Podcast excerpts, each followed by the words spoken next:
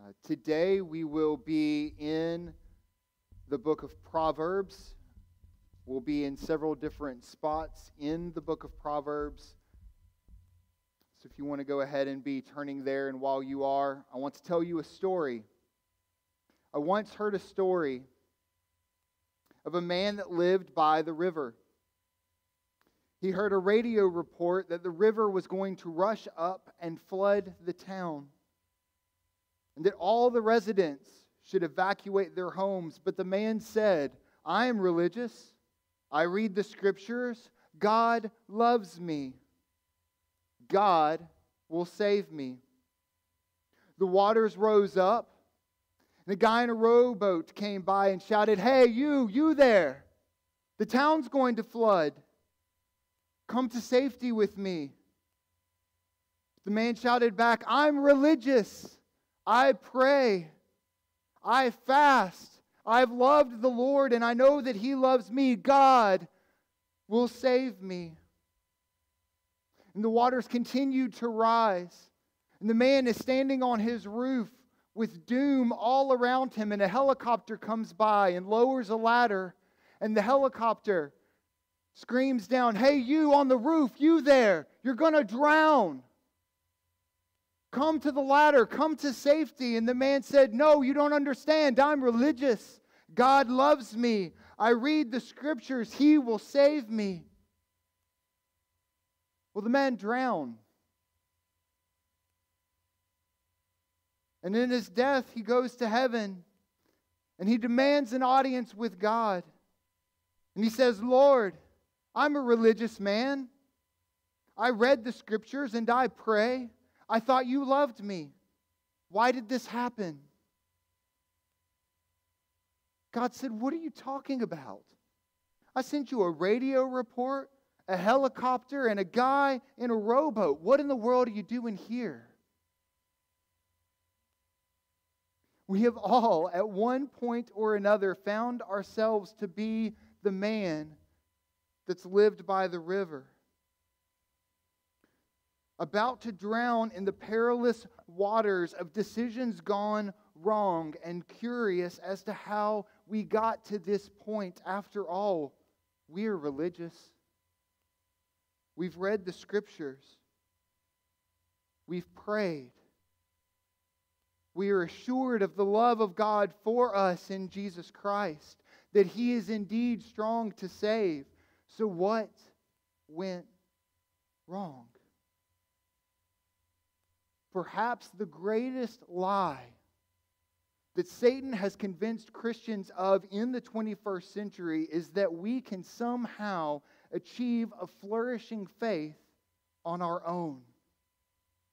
That we can somehow ignore, as the man by the river, the grace of community and not only survive difficult decisions, but thrive through them. A fraud has been perpetrated against the church. We have been told in subtle and not so subtle ways that the gospel and its work is about me and not about us.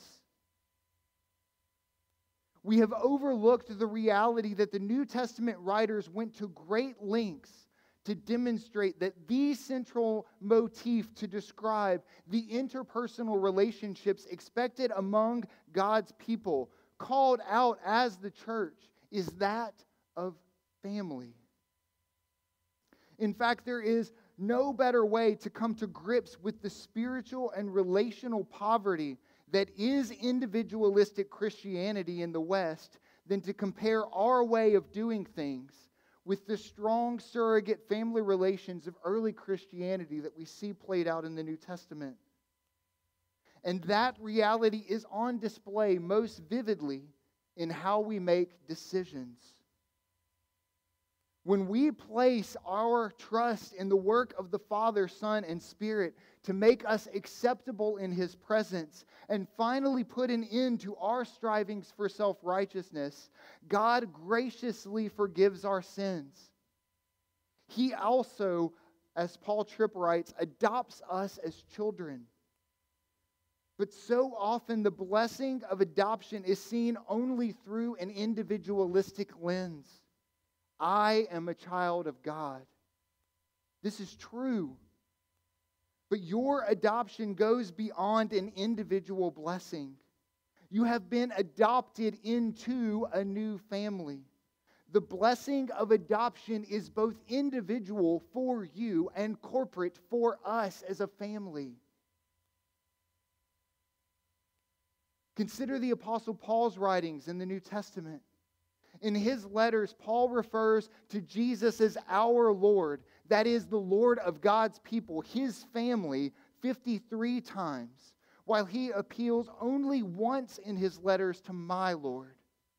As you read the New Testament, notice that Paul uses brothers, as in brothers and sisters or siblings, members of the family of God, approximately 130 times to describe the relationship that we have with each other. The emphasis as we work page by page through the New Testament is that of a people called out by God into a new family with radical new allegiances. I cannot emphasize enough this morning the destructive influence that individualism has had, not just in decision making, but on our very faith. We heard in last week's sermon that godly decision making begins in worship and ends in wisdom. Today, our task is to look at the role of community in the formation of wisdom in decision making. I want to demonstrate from the wisdom of Proverbs that we were not created to make decisions on our own. Church, it isn't good for us to make decisions on our own. As we are faced with tough decisions, even as the waters rise, God's best for us is that we are not alone. Friends, the way of wisdom is in the grace of community. God has called us into a family, this family, Treasuring Christ Church, full of pastors and community group leaders and deacons and brothers and sisters here in this place, ready to take us to safety. So I want to begin today with the premise that we were not created to make decisions on our own. And I want to support that premise with two points. First, we shouldn't make decisions on our own because we cannot easily examine our own motives. And second, it is not wise for us to make decisions on our own because we are not in a position to provide our own rebuke. So before we get started today in Proverbs, let us ask God for help in this task. Father, we have gathered here because we believe that we are called together into a work that we cannot yet know the fullness of. Still, God, we trust the voice of the one who has called us out and into this family. And so we offer to you, O Lord, these things our dreams, our plans, our visions. God, we plead, shape them as you will our moments and our gifts we lay at your feet that they may be invested toward bright and eternal ends. Richly bless the work before us, Father, the work of hearing from you together as a family this day. Shepherd us well, lest we grow enamored with our own accomplishments or become entrenched in our old habits. Instead, let us listen intently for your voice our hearts ever open to the quiet beckonings of your sweet Spirit. Let us today, in true humility and poverty of spirit, remain ever ready to move at the impulse of your love, in paths of your design. Amen. So, church, we weren't created to make decisions on our own. Hopefully, you're in the book of Proverbs. It's in the middle of the Bible pretty much. If you're in Psalms, you need to keep turning. If you're in Ecclesiastes, you went a bit too far. We're going to get started today in Proverbs 11. That's Proverbs 11, verse 14.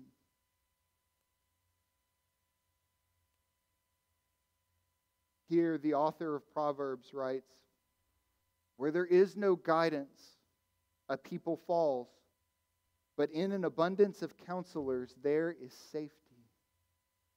At the outset of chapter 11 in Proverbs, the writer seems to indicate that God delights in just weights. That is, weights that are heavy as they should be and not lightened for the purposes of fraud.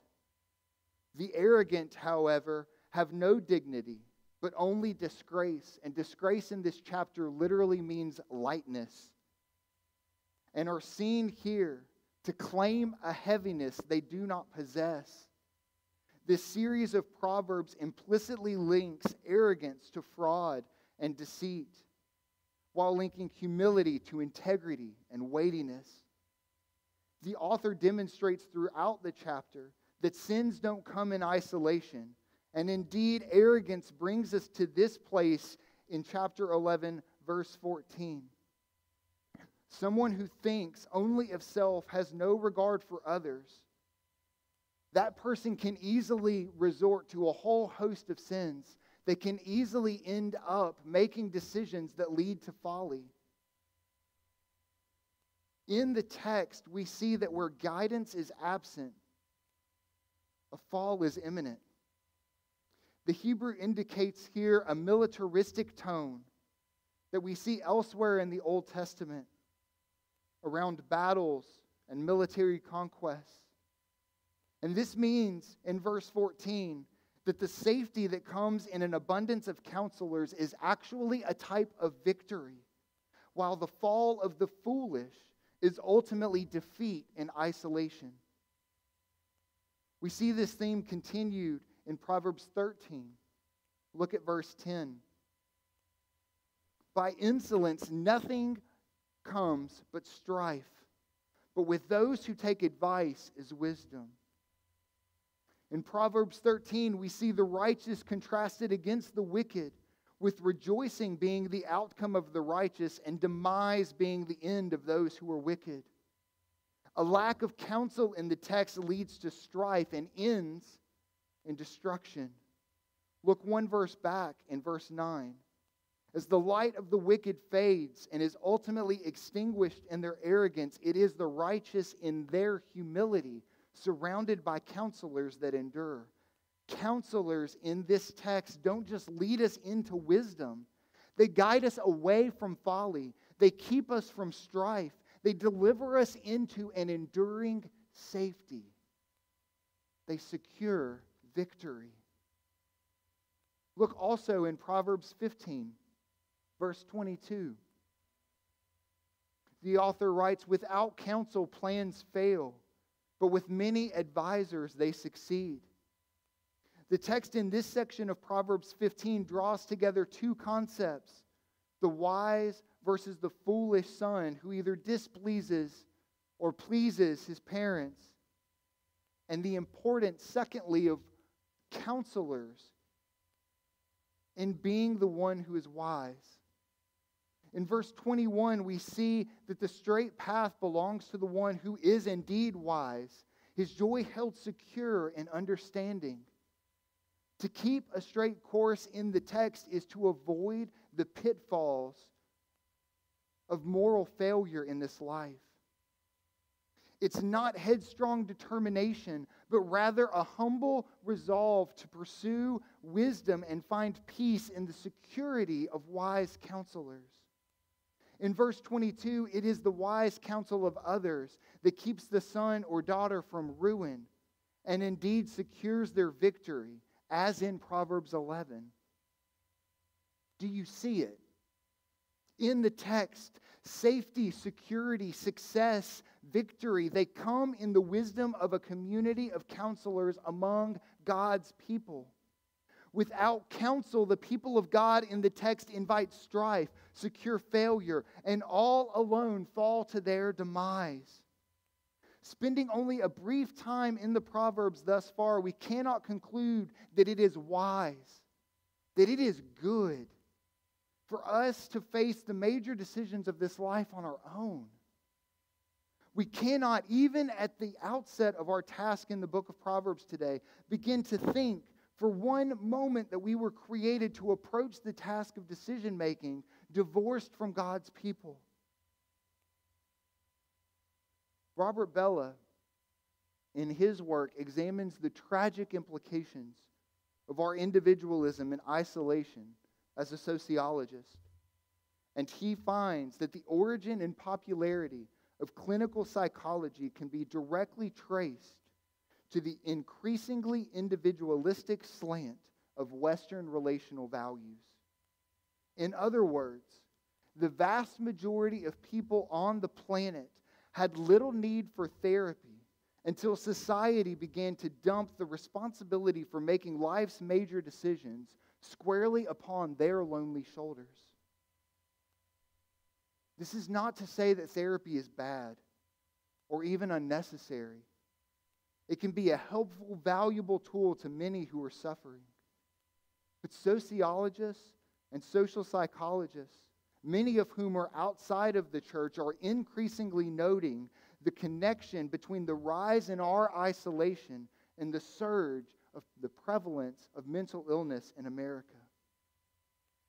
Today, more than any other today more than any other period in history, we are intimately connected through technology and unaffectedly isolated in relationship. We know so much about each other without really, truly knowing each other. Our freedoms, as intoxicating and exhilarating as they are, have pushed us toward a ruinous emotional fall. Indeed, we are reaping the consequences of decisions that were never meant to be made, lives that were never meant to be lived in isolation, divorced from community of God's people. And this seems rather hopeless, but, church, this is where the gospel breaks in in power. God does not call us to a life of faith separated from the deep relationship of a family among his covenant people. The blood of Christ forms a new bloodline, calling from every corner of the earth, from every tribe and every people and every language, brothers and sisters of a new family, the people of God. And we want to make this so desperately some universal, far off concept. And while it is a universal concept, it isn't merely or only that. The emphasis as we read the scriptures of brotherhood and sisterhood is within the context of local churches. Local churches, this church. The authors of the New Testament aren't writing about some not yet church universal primarily, but rather are writing to local flesh and blood, here and now churches. N.T. Wright, in his work, Jesus and the Victory of God, asserts that in light of Jesus' words in Matthew 8, that the only explanation for Jesus' astonishing command to leave the dead to bury their own dead is if he had envisioned loyalty to himself and to this new kingdom movement as creating an alternative and better family. Even in passages in the Gospels that seem at first glance to be markedly anti family, we find Jesus, in fact, beckoning us, his followers, to the cross, into his blood, his very bloodline, his very family. Look back at Proverbs in chapter 18. The writer says in verses 1 and 2 Whoever isolates himself seeks his own desire. He breaks out against all sound judgment. A fool takes no pleasure in understanding, but only expresses his opinion. This passage lies in the middle of what could be considered one big proverb, kind of 17 and 18 taken together, examining the words, the language of the wise and of fools. In 18:1 and 2, we find that the one who is isolated in breaking out against all sound judgment is exposed. Can you picture this? A family of people whose allegiance is declared to be the same as yours, holding you back from folly and you break out against all of that and run out on your own anyway. There is no pleasure for this person in understanding, and as they run out, they are exposed. Robert Alter explains that the sense of this verse could be translated a person cut off from other people constantly seeks a pretext for a quarrel, and by doing so, shamefully exposes his own weakness in the very situation that calls for patience and prudence. And while a fall doesn't seem necessarily imminent in this text, the weakness of isolation stands in view and is revealed in full in the words of the fool who can do nothing all alone but express his own opinion. Words, our words, are an index into our soul. By paying attention to the words a person says, it becomes apparent whether they are wise or foolish. And if a person can do nothing but speak their own mind, a fall cannot be far off. Church, there is wisdom, goodness in community. We were not meant for isolation. We were not meant to make decisions on our own. Because, church, we can't examine easily our own motives. Look back at this text. A fool takes no pleasure in understanding, but expresses only his own opinion. Alter argues that what is being expressed in the fool's words aren't just his own thoughts, but his inner thoughts. In the Hebrew, the heart. And it is not an easy thing to know or to understand the heart. Jeremiah tells this, us this much in chapter 17, verse 9, where he writes, The heart, it is deceitful above all things and desperately sick. Who could possibly understand it? The truth about our choices is that we always choose. Church, we always choose what we think is our best good. We always choose the thing that we are convinced will bring us the most delight. Elise Fitzpatrick writes that we make choices based on what we think is best, what we believe will bring us happiness. Even when I purposely choose to disobey God as Eve did, I always do so because I believe it's the best choice at the time. And this happens all the time in our lives. We limit the rule of God's reign in our lives to those neat, tiny compartments that have to do with spiritual things. And we don't even recognize that we are claiming dominion over God as we do it. We declare that we can trust God for salvation and those other religious things, but when it comes to our marriages and our parenting and our careers, we know best. Our way is best. When it comes to living a disciplined and joyful life, God doesn't actually, in His Word, expect obedience from us. Our disobedience somehow isn't idolatry or sinful fear or love of the world. No, it's something else completely. Others just don't understand. God doesn't understand.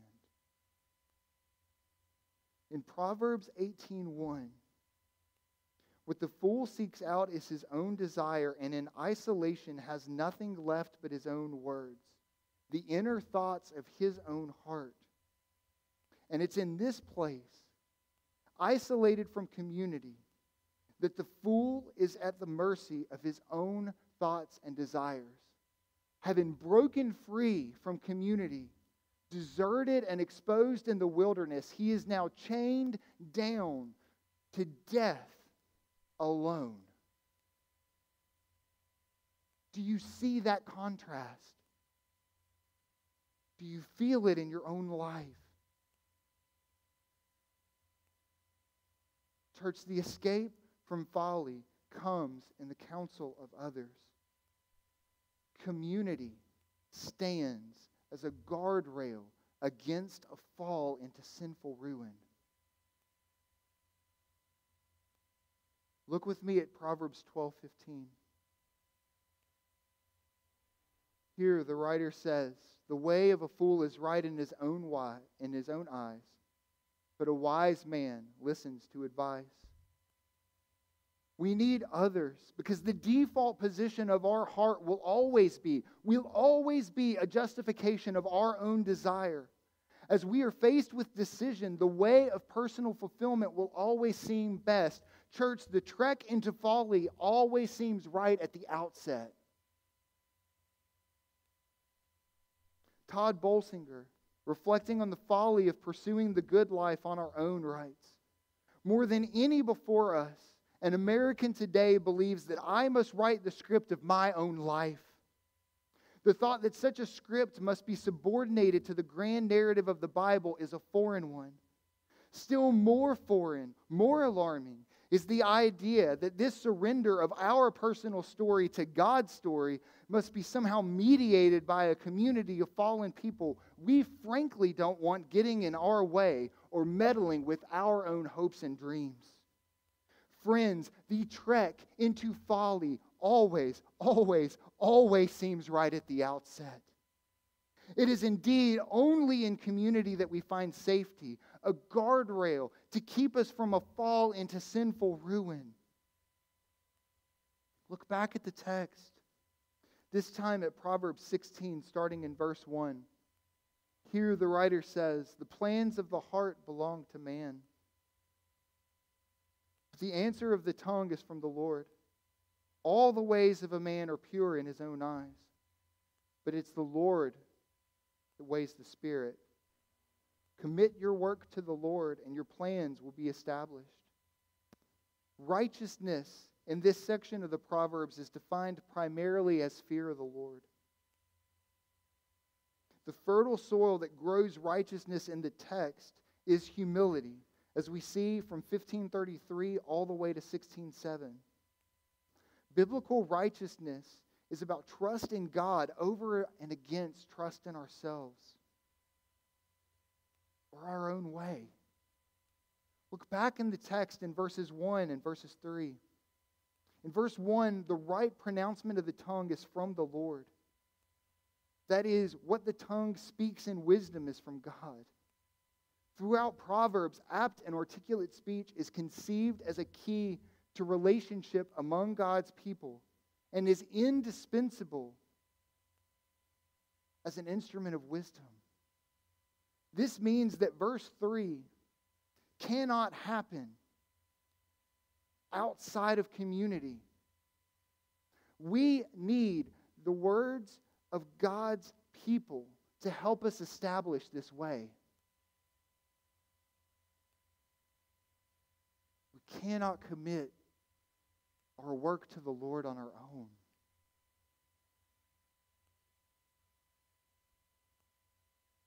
This is real life for me. Several years ago, I received a call out of the blue, a job offer. The terms were attractive, the work seemed interesting. And for years before this moment, I had been working in a job that I honestly hated.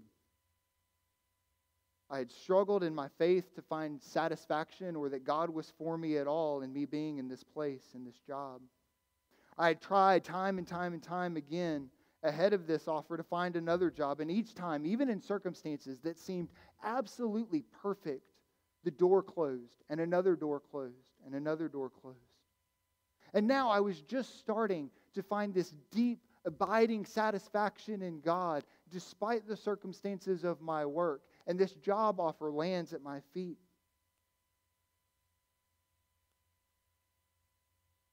It came with a huge catch. Tracy and I would have to live in Germany for two years to train and work.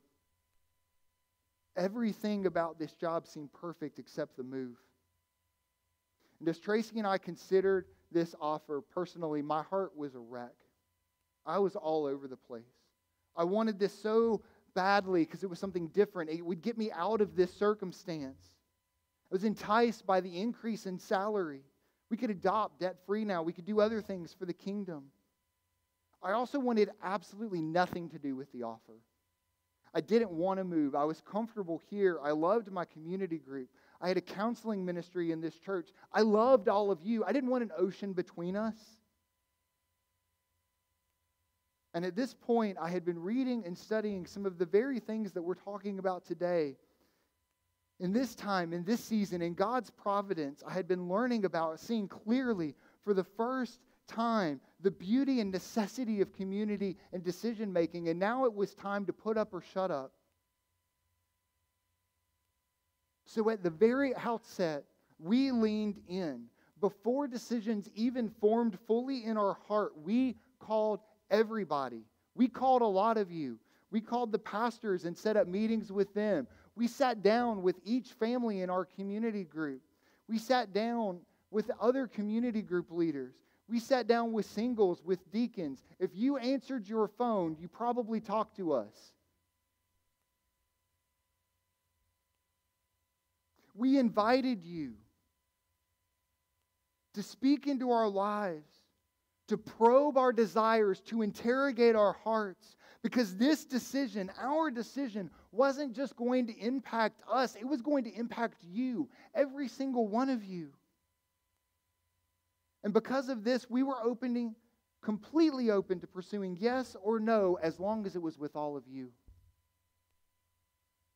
And through all of this, some of the best counsel came from what you and me, certainly me at the time, might consider an unexpected place. Some of the best counsel we got were from singles in this church. And this might seem counterintuitive. Wouldn't folks that are married in this church give you better counsel? Wouldn't they be able to explain to you the impact this is going to have on your marriage, on your adoption, on future parenting? And while counsel from couples in this church was valuable and it served us well, we saw clearly, as Paul did in 1 Corinthians 7, that single people are already with the kingdom program.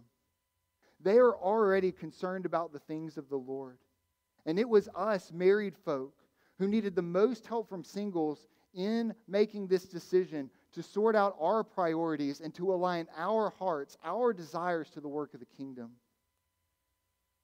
So, as we talked with so many of you, it became clear that this was an opportunity to further the kingdom of God and for the gospel to go forward into very dark corners of Eastern Germany. Which meant that when we reached the decision to go, we weren't alone. And even though an entire ocean physically separated us from this body for two years, even in days, weeks of deep darkness in the lostness of Eastern Germany. Church, there was never a moment, a single moment, that this body, you, our brothers and sisters, weren't intimately near.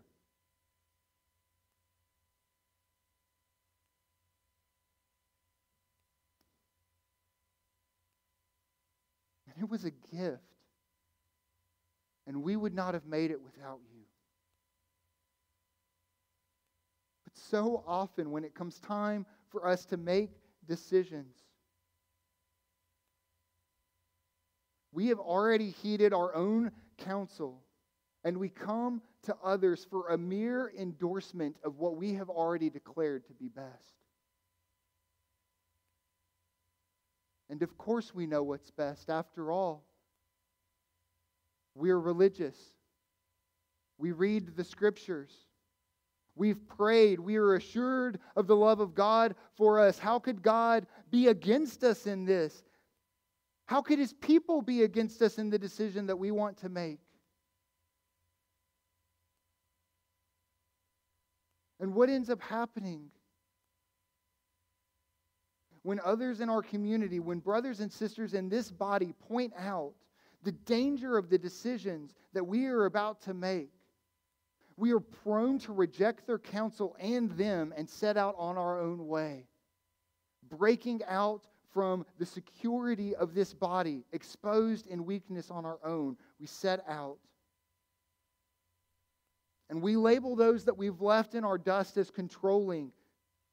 We assert that they don't love us. They never did.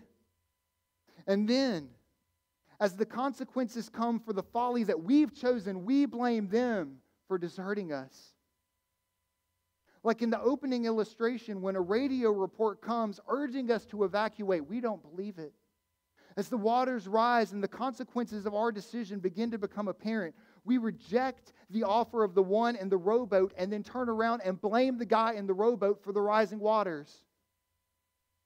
And when at the end, with death staring us down as we drown in the flood, it is indeed our hearts full of pride that rejects the grace of community and goes down to Sheol.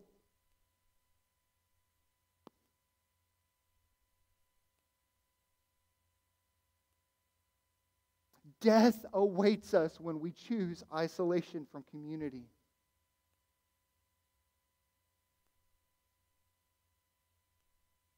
And we don't even see it.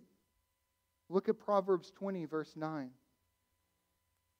Who can say, I have made my heart pure, that I am clean from my sin? Friends, the way of wisdom lies in the grace of community. It is community that guards us against the fall because not only can we not easily uh, know our own hearts, but when we stray, when we are exposed and alone, we aren't in that place in a position to provide our own rebuke. Look back with me at Proverbs in chapter 10, verse 17. Here the author writes Whoever heeds instruction is on the path of life but he who rejects reproof leads others astray. Here, it is hearing instruction from God's people that sets one on the path of life. But look at the text closely. The implications for the one who rejects reproof are not merely individualistic, they're communal. Here, the counsel of God's people, the friendship of brothers and sisters, doesn't just help us avoid harm, it helps us do something. It puts us on the way of obedience. Paul Tripp writes that the counsel of brothers and sisters doesn't simply help us bask in the sunshine of God's grace. It helps us to roll up our sleeves and strive after holiness. Our own personal transformation in the gospel must be worked out within the family of God. There is no other way.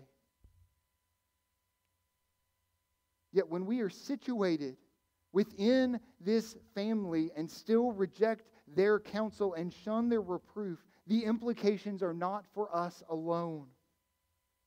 Look at the text. The rejection of reproof by the people of God leads others astray as well. First, it leads astray those who are outside the church.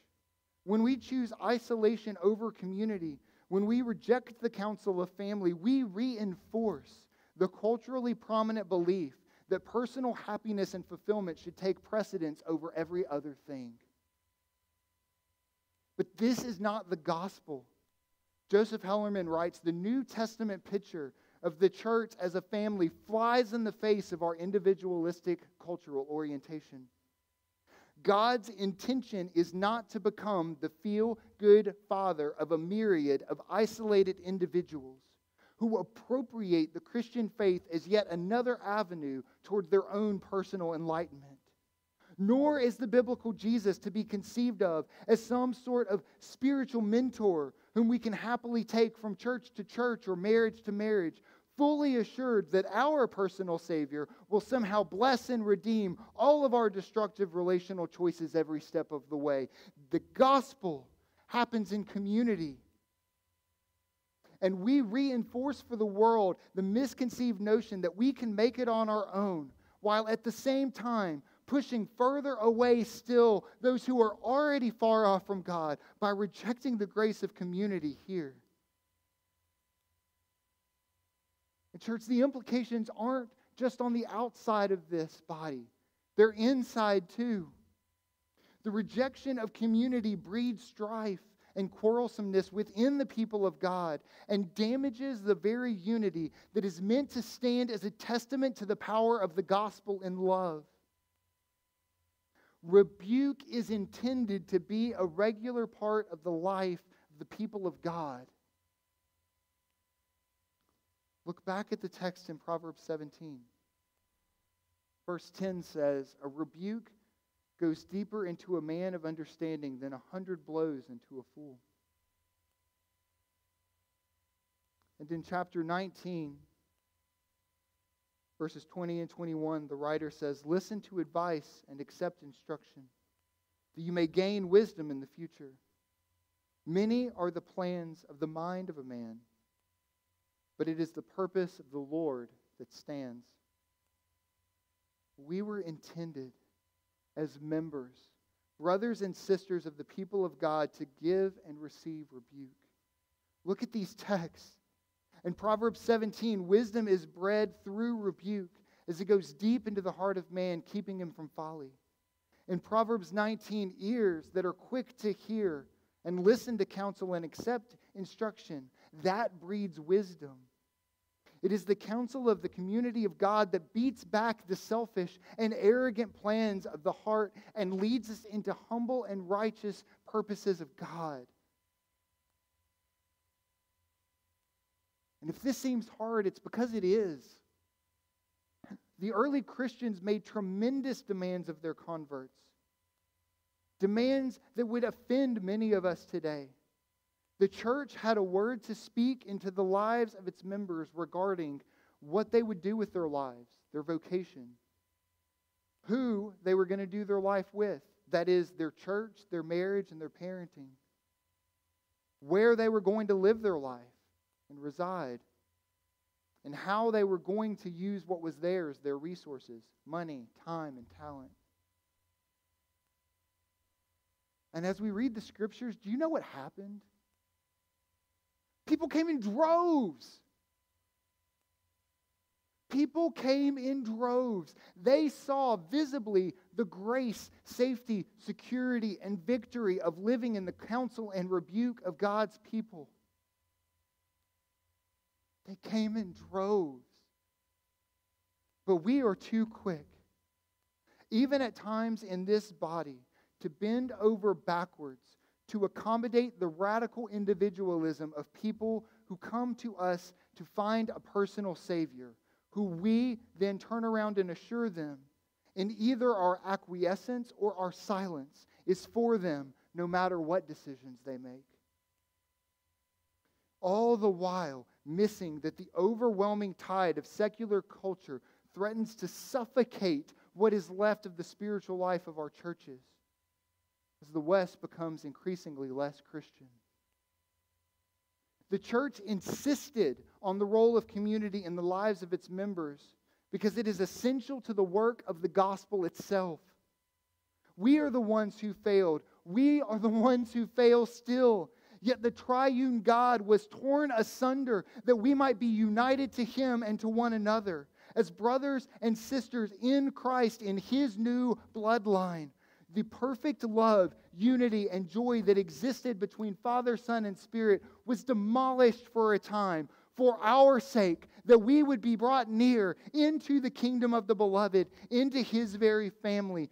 Church, every single time that you are tempted to reject counsel, to ignore rebuke of a brother or sister, remember that the Father, Son, and Spirit were torn asunder that you might be united to the person that you're next to today.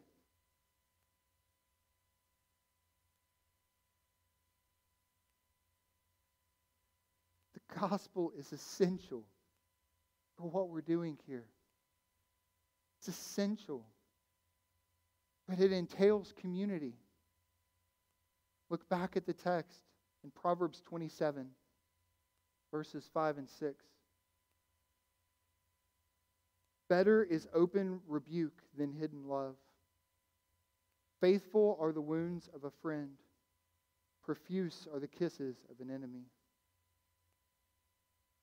Genuine gospel community, genuine gospel centered decision making entails the rebuke of the people of God. A true friend, a brother or sister living as they should, provides open rebuke as love. They do not stay silent in the face of a member of the family set out on a trek to destruction. They do not hide their love away, but demonstrate faithfulness in gospel correction.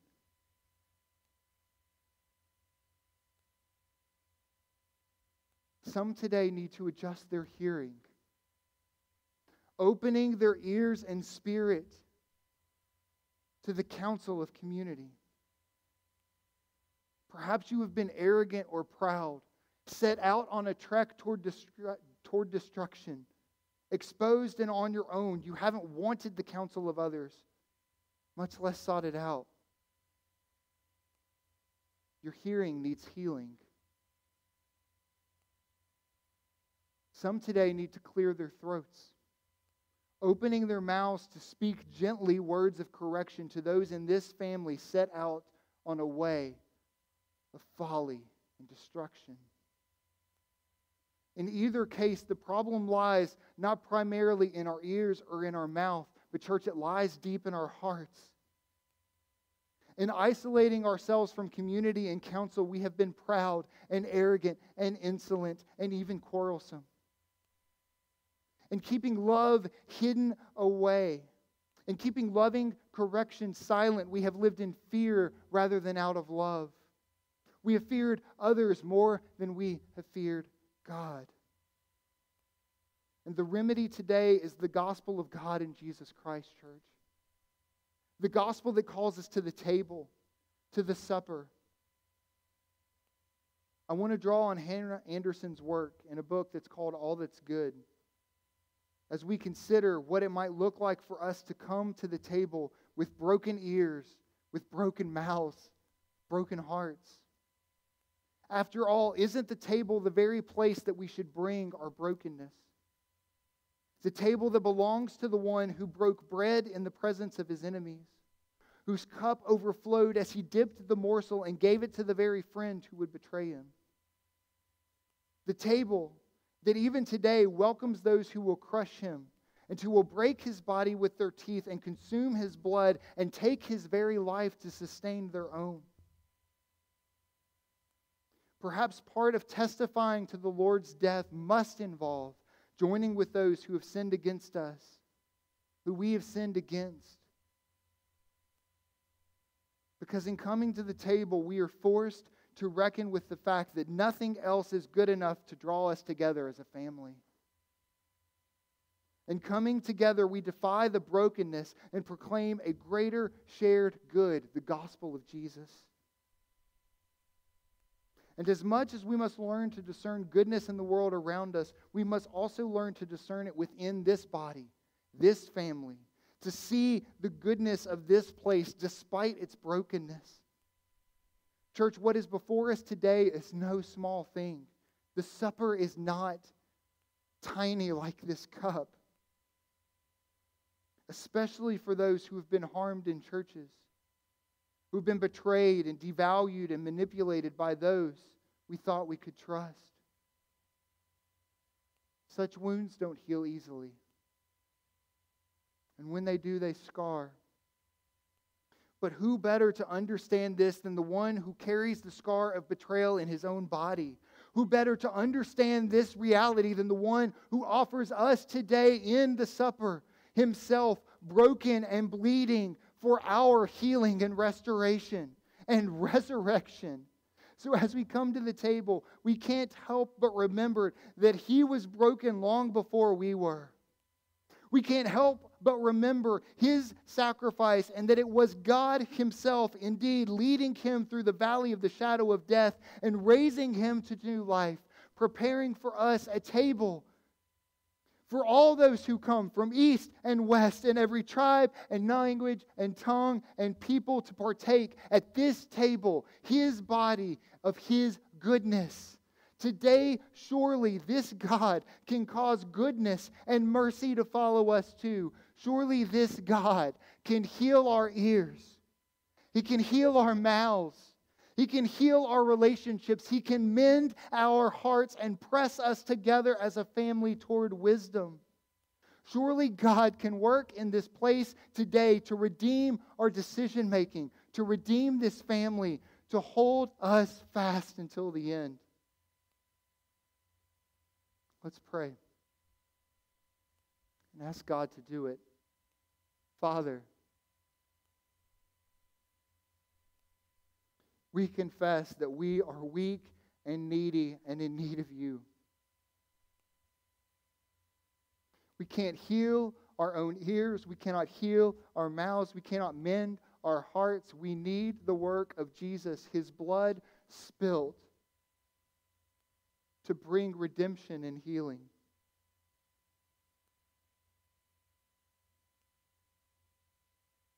So, God, I plead that you would make a way today, that you would help us see the way and to walk in it, to press deeply into community. God, that we would confess our sin and find in the gospel a treasure trove of holy joy. So, God, where hearts are hard, break them. Where there is contention in relationship, bring conciliation. God, bring healing to this place, bring healing to your family today. God, we trust you to do this because you have already done the hardest thing. You killed your own son and raised him from the dead to call us your own. And it's in his name that we pray. Amen.